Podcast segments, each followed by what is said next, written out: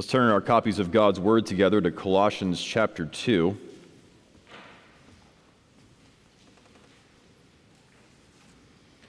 Looking at verses 20 through 23.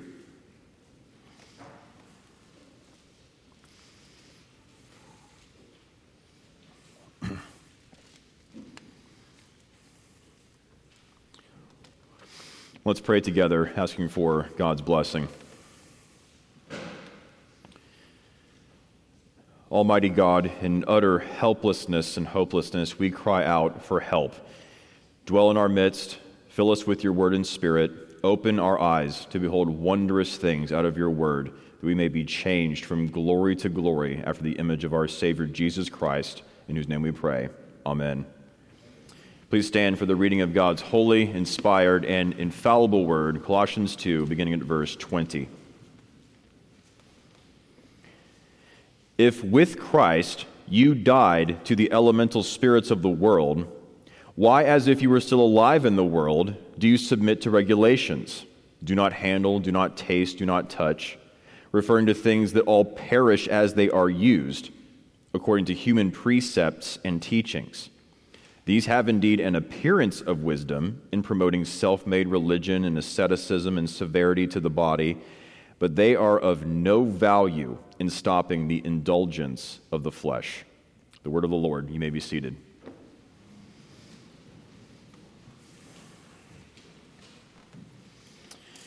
Last time in part one, we focused on verse 20, seeing that union with Christ in his death brings about for the believer a glorious freedom. That was our focus last time. And in order to appreciate more of the all sufficiency of Christ, we want to focus now on answering this question What did our death with Christ, our union with Him in His death, free us from? What did our death with Christ free us from? And we'll answer this question, first of all, seeing that the believer's death with Christ means freedom from this worldly obligations. Freedom from this worldly obligations. And this is in verses 20 and 21. Notice how in verse 20, union with Christ in his death brought freedom from the believer, specifically, as Paul puts it there, you died with Christ to the elemental spirits of the world. Well, what are these? What are the elemental spirits of the world? Paul's already mentioned this back in verse 8 of chapter 2. See to it that no one takes you captive by philosophy and empty deceit, according to human tradition, according to the elemental spirits of the world, same phrase there, and not according to Christ.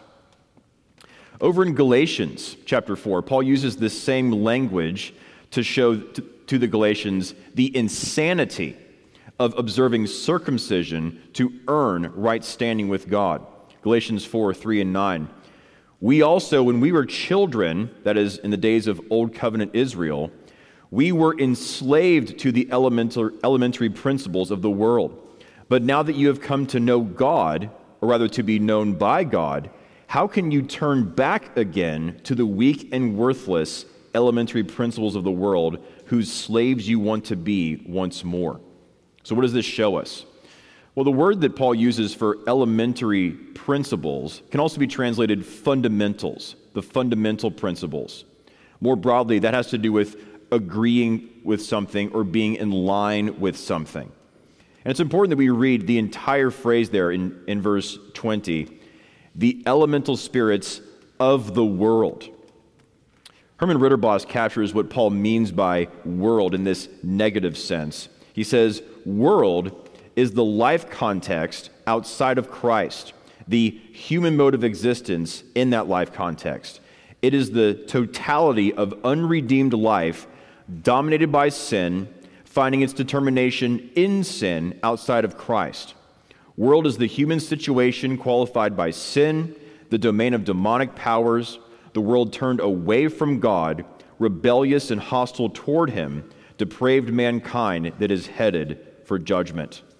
So, this is about what Paul is talking about here. This is about principles and lifestyles that are of this world, that are of this sin cursed world, and how the believer has been freed from such things, united to Christ in his death. Nothing that is of this sin cursed world can give life. All the practices and thought patterns of this world are weak and worthless fundamentals that do not open the way to heaven for sinners. What Paul is doing here is astonishing. He's saying that if you insist, Colossians, if you, if you insist, Church of the Lord Jesus, on certain practices, on circumcision or dietary restrictions, any work that you perform, if you insist on your standing with God depending upon something that you do, you are putting yourself in a lifeless, rewardless bondage. Again, Herman Ridderbos is helpful here. These principles of the world bring men under their slavery, can give them no deliverance, but rather carry them ever more deeply into spiritual bondage. Did you hear what he's saying? Not only does the ladder of your self righteousness not get you closer to heaven, it actually plunges you further into your own condemnation. Your ideas, your performance, your contribution, you are merely piling up the filthy rags of your righteousness before God, making yourself more reprehensible to Him. Earning right standing with God. That's the logic of a sin cursed world. It is slavery, it gets you nowhere. But thankfully, the death of Christ, the death of Christ paid not just for your sins, but also for all your worthless righteousness. And union with Christ in his death frees you from that impossible task, the bondage of offering a, a God approved, heaven opening righteousness that comes from you. You don't belong to the sin cursed world, believer. You don't belong to its program of self righteousness any longer. You belong to a new world, to the kingdom of heaven. We saw back in Colossians 1, verse 13. God has delivered us from the domain of darkness and transferred us into the kingdom of his beloved Son. Or 2 Corinthians 5:17. If anyone is in Christ, he is new creation. The old is passed away, behold the new has come. These old things, this old way of life does not apply to the believer any longer. You are no longer determined and motivated by this sin cursed world and all of its futile regulations and habits. The motto of this world is, I must do it for myself. But the motto of the kingdom of heaven is, Christ has done it for me. And you see there at the end of verse 20 how Paul finishes that question Why do you submit to regulations? If you've been freed from the regulations of this sin cursed world in Christ's death, why do you submit to those regulations? Paul there uses the passive voice. Why are you regulated? Why do you just sit back and let this happen to you? Why do you just go along with this program of self righteousness? Why do you allow yourself to be put under this worldly ways of living? These regulations, we've already seen what, what Christ has done about such regulations. Back in verse 14 of chapter 2, how Jesus Christ has canceled that record of debt that stood against us with its legal demands. This he set aside nailing it to the cross.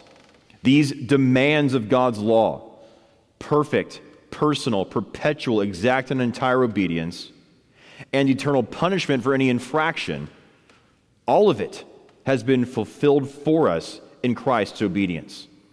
There is neither any payment for you to make, nor any righteousness for you to contribute. Jesus paid it all. And union with Christ in his death gives that freedom. And more than that, there is no need for Gentiles to become Jews first in order to be saved. Ephesians 2:11 and following, where Paul shows that those of us who have no family connection with Israel have been grafted into the true Israel of God because Christ has broken down in his flesh the dividing wall of hostility by abolishing the law of commandments expressed in ordinances. All these regulations, there is no more need for such old covenant practices because Christ has fulfilled them, and union with him frees us from them. Paul mentions there in verse 21 some of the, the specifics of this worldly obligations the believer has been freed from, united with Christ in his death. Verse 21 there do not handle, do not taste, do not touch. Similar to what we saw back in verse 16 regarding the specifically the dietary restrictions necessary for entering into the temple. And whether it's the ceremonial obligations that Israel observed or the civil obligations they observed as a state, all, all things that came from God, although they came from God, they were temporary, serving to prepare Israel for the coming of Christ. And now that he has come in these last days, this last chapter of history, as we sang this evening, all the types and shadows have been fulfilled and have given way to the substance and fullness that is Christ crucified, raised, and ascended. That's what Paul says back in verse 17 of chapter 2. All these things, all these regulations, are a shadow of things to come, but the substance, the reality belongs to Christ.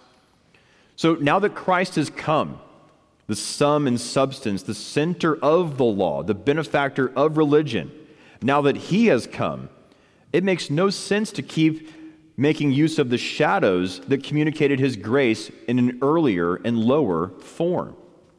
Think of some examples to, to make this more concrete. Since Christ is our Passover lamb, whose blood has been applied to us, marking us safe from the visitation of God's condemning wrath, there's no more need for the observance of Passover. Since Christ was circumcised, cut off not in one part of his body, but his entire body cut off. Since he suffered the curse of death for his people, male and female, there is no more need for the observance of circumcision. Since Christ has offered the sinless sacrifice of himself once and for all, and how that sacrifice has actually taken away sin why would we observe animal sacrifice any longer? Since he is continually presenting the perfect sacrifice of himself in the very presence of God in heaven, there is no need for priests, tabernacle, or temple any longer, which were things which were copies of heaven anyway. Put it this way since the sunshine of God's saving grace has dawned in Jesus Christ, there is no more need to live by the lesser light of the moon. Think about how Paul puts this in 2 Corinthians 3 how the ministry of the old covenant is a ministry of lesser glory that has faded away, but the ministry of the new covenant is a ministry of far surpassing permanent glory. When Moses came down from Mount Sinai, the light of his face shone by reflected light, and it has now come to an end. But now that Christ has ascended to heavenly Mount Zion, 2 Corinthians 4 6. God, who said, Let light shine out of darkness, has shone in our hearts to give the light of the knowledge of the glory of God in the face of Jesus Christ. And so, pun fully intended, the ways of the old covenant can't hold a candle to the new and better covenant that is ours in Christ. That leads us, secondly, to see that the believer's death with Christ means freedom from man made obligations that break down. Freedom from man made obligations that break down. Let's look at this in verse 22 again. Making reference to things that all perish as they are used according to human precepts and teachings. So here, Paul seems to be referring to both sides of the Colossian heresy, both to the insistence upon old covenant practices as well as the insistence upon man made ways of living. So ultimately, it doesn't matter. It doesn't matter whether it's the ideas and practices of pagans of the world or the outdated ways of the old covenant. Nothing that is earthly can open the pathway to heaven for sinners. Paul uses striking language here.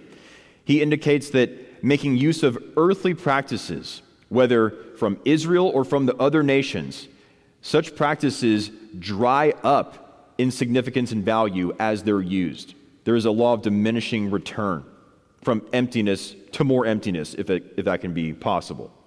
The more you depend upon your ideas, yourself, your performance, the worse things get for you. It says Jesus emphasizes in Matthew, referencing Isaiah, in vain do they worship me, teaching as doctrines the commandments of men man made regulations are, are vanity, they are empty, they get you nowhere. This worldly logic promises everything and delivers nothing. Thankfully, by stark contrast, Jesus Christ is manifest as the fountain of living waters. Jeremiah 2:13. My people have committed two evils. They have forsaken me, the fountain of living waters, and hewed out cisterns for themselves, broken cisterns that can hold no water. John 4, 13 and 14. Everyone who drinks of this water will be thirsty again, but whoever drinks of the water that I will give him will never be thirsty again. The water that I will give him will become in him a spring of water welling up to eternal life. John 6, 32. Truly, truly, I say to you, it was not Moses who gave you the bread from heaven, but my Father gives you the true bread from heaven. For the bread of God is he who comes down from heaven and gives life to the world. I am the bread of life. Whoever comes to me shall not hunger, and whoever believes in me shall never thirst. And so Paul is emphasizing all these things that union with Christ in his death frees us from all the empty promises of this sin cursed world, but also brings us into the abundance of life giving grace in Jesus Christ. That leads us, thirdly, to see that the believer's death with Christ means freedom from good looking worthlessness. Freedom from good looking worthlessness. And that's in verse 23. There are at least a couple places in this letter where Paul acknowledges that worldly ways of thinking and living seem to look good, seem to, to sound good. Back in uh, verse 4 of chapter 2, when he makes reference there to plausible arguments, they, they have a, an outward show of, of plausibility. And now, here in verse 23, making reference to things that have the appearance of wisdom. So it's like in this section, Paul is saying, listen, I can see how you think it's a good idea to make use of these old ways of life, ways that characterize that are characterized by the world, these great ideas that people come up with, but you are completely missing the fullness of life that is in Jesus Christ. The counterfeit is not the real thing. You see those three examples of this worldly approach to religion there in verse 23 self made religion, asceticism, severity to the body. These are merely representative. The list could go on. It doesn't matter if it's worldly excess or worldly retreat and abstinence. Doesn't matter if it's withdrawal or indulgence. Nothing has value against the satisfaction of the sinful heart. That's how Paul ends there in verse 23. Regardless of what you do, what you offer, you're never going to change your heart. The orientation, the motivation, the affection, or the standing of your heart will not change one iota based on what you do, based on your performance. You can't change who you are as a sinner in the sight of God. You can do all sorts of things if you put your mind to it, but you'll never prevent your sinful heart from manifesting itself and desiring the satisfaction of its lusts. As I meditated upon this this week, I thought of some, some worthless, some good looking but worthless counsel that I've come across over the years. Maybe the problem is anger. What do you do about anger? Well, count to 10 or count to 100 if you're really angry. If you're angry, say things to yourself. Say serenity, and you'll, you, you won't be angry any longer. Look on the bright side. Well, maybe that person, fill in the blank, made up scenario. What about sexual temptation? How do we, how do we get rid of sexual temptation? Well, you can exercise vigorously, take a cold shower, change your diet, Remember, remember those girls, those guys you look at are someone's daughter or son. Or, ew, that's gross. What about anxiety? What about fear? Stop it. You're, you're overreacting. You need to grow up. Take it easy. Everything will be fine, probably. Now, I drew all this well meaning, worthless counsel from various places, but sadly, some of it came from Calvinists. Even Calvinists can be functionally Pelagian. Don't miss what Paul is saying here, though. This worldly obligations, again, whether it's from Israel or from the world, from paganism, whether it's from the world or from the church, these things, what we do, cannot stop your sin. Paul doesn't say there in verse 23 what, what you come up with, what you do, that, that has some value as far as it goes. Just, just make sure that you give most of your attention to Jesus, that you fit him in there somewhere. Then you can take it, um, you can take it from there. No, what he says in verse 23 is not that what you come up with is of some value, he says that these things are not of any value. Now, let me ask you this what does that say? If our practices are not of any value to check the indulgence of our sinful flesh, what does that say about how sinful our hearts are? Sin is not a little weakness. Sin is not ignorance that education can fix. Sin is not a minor inconvenience. Sin is not a problem that a tip or an insight or a trick or a shortcut or a group effort can solve. Sin is an overwhelming power. Sin is an overwhelming power that no sinner, not even a Christian, can overcome or combat on his own. The sinful flesh cannot be managed or dealt with or curbed, much less mortified by any sinner. You and I are no match for the universe of evil in our hearts. The corruption of our hearts crave and desire and lust for indulgence. Its urges are never satisfied. When we fail in temptation, more often than we care to admit, whether in weakness or on purpose, our sinful flesh is never satisfied, it always wants more. Larger Catechism 195 as it, as it um, exposits the, the Lord's Prayer. Larger Catechism 195. Read this on your own sometime. It in part shows us our helplessness, saying in part, We may be assaulted, foiled, and for a time led captive by temptations.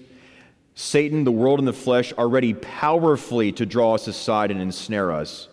We, even after the pardon of our sins, by reason of our corruption, weakness, and lack of watchfulness, are not only subject to be tempted and forward to expose ourselves to temptations, but also of ourselves unable and unwilling to resist them, to recover out of them, and to improve them, and worthy to be left under the power of them. The bad news is worse than we know. No action, no contemplation, therapy, nothing of this world can ever help the sinful heart. There is only one whose kingdom is not of this world, but of the world of heaven. The flesh is too powerful for the sinner, but not too powerful for the Savior. The only hope for escaping the lordship of the sinful flesh is the lordship of Christ, who sets us free from sin's enslaving power. The only hope for fighting and winning against the sinful flesh is the inexhaustible life giving power of the life giving Savior. Our remaining corruption demands and is never satisfied, but abiding in Christ is true satisfaction, true Sabbath rest and peace. Just think about these, these biblical affirmations of such. Psalm 17 15, how unlike those who are of this present age, whose portion is in this age. As for me, I shall behold your face in righteousness. When I awake, I shall be satisfied with your likeness. Psalm 16:11. You make known to me the path of life. In your presence there is fullness of joy. At your right hand are pleasures forevermore. Psalm 63. My soul will be satisfied as with fat and rich food, and my mouth will praise you with joyful lips when I remember you upon my bed and meditate on you in the watches of the night, for you have been my help, and in the shadow of your wings I will sing for joy. John 7 If anyone thirsts, let him come to me and drink.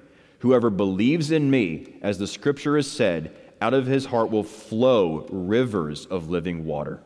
Psalm 46 There is a river whose streams make glad the city of God, the holy habitation of the Most High. So, do you see how our sinful lusts always promise and never deliver? It always desires more and is never satisfied.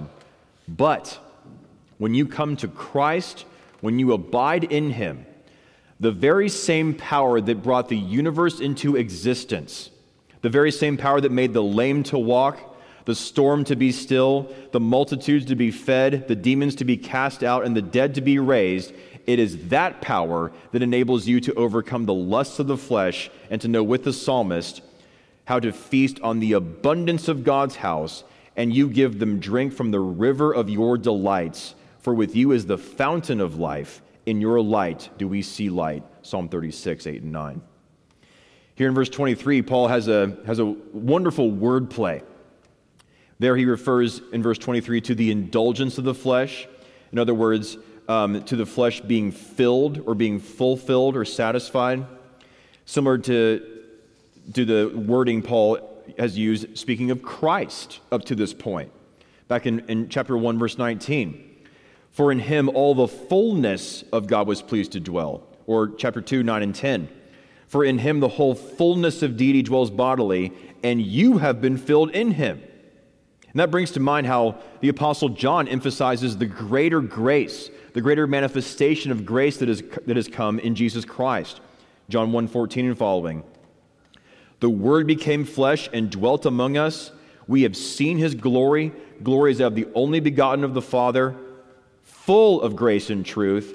For from his fullness we have received grace upon grace. The law was given through Moses grace and truth came through Jesus Christ.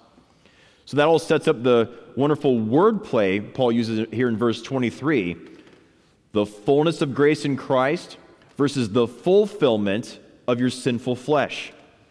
Put it this way the only way to prevent the fulfillment of your sinful flesh is to drink deeply of the fullness of Christ, his grace upon grace.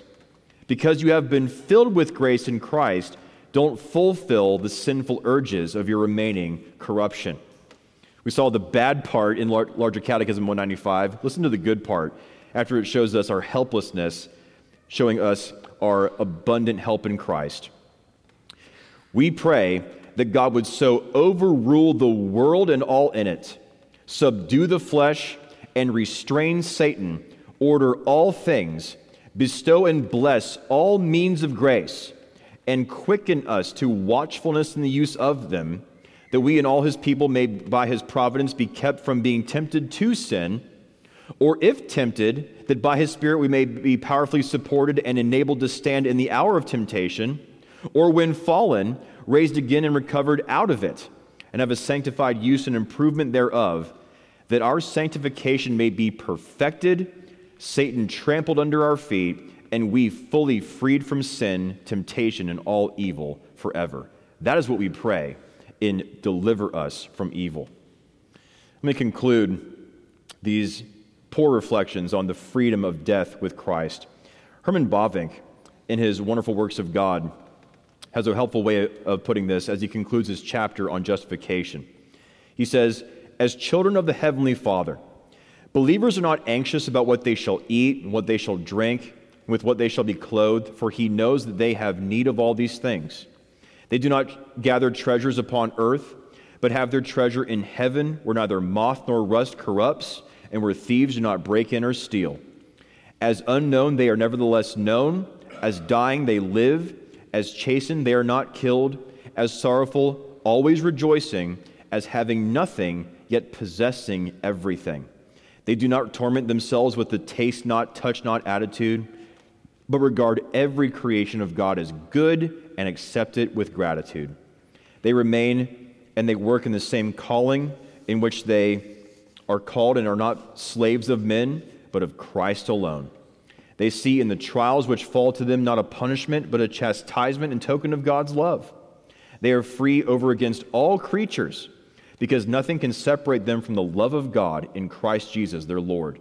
Indeed, all things are theirs because they are Christ's, and all things must work together for good to those who love God and are called according to his purpose.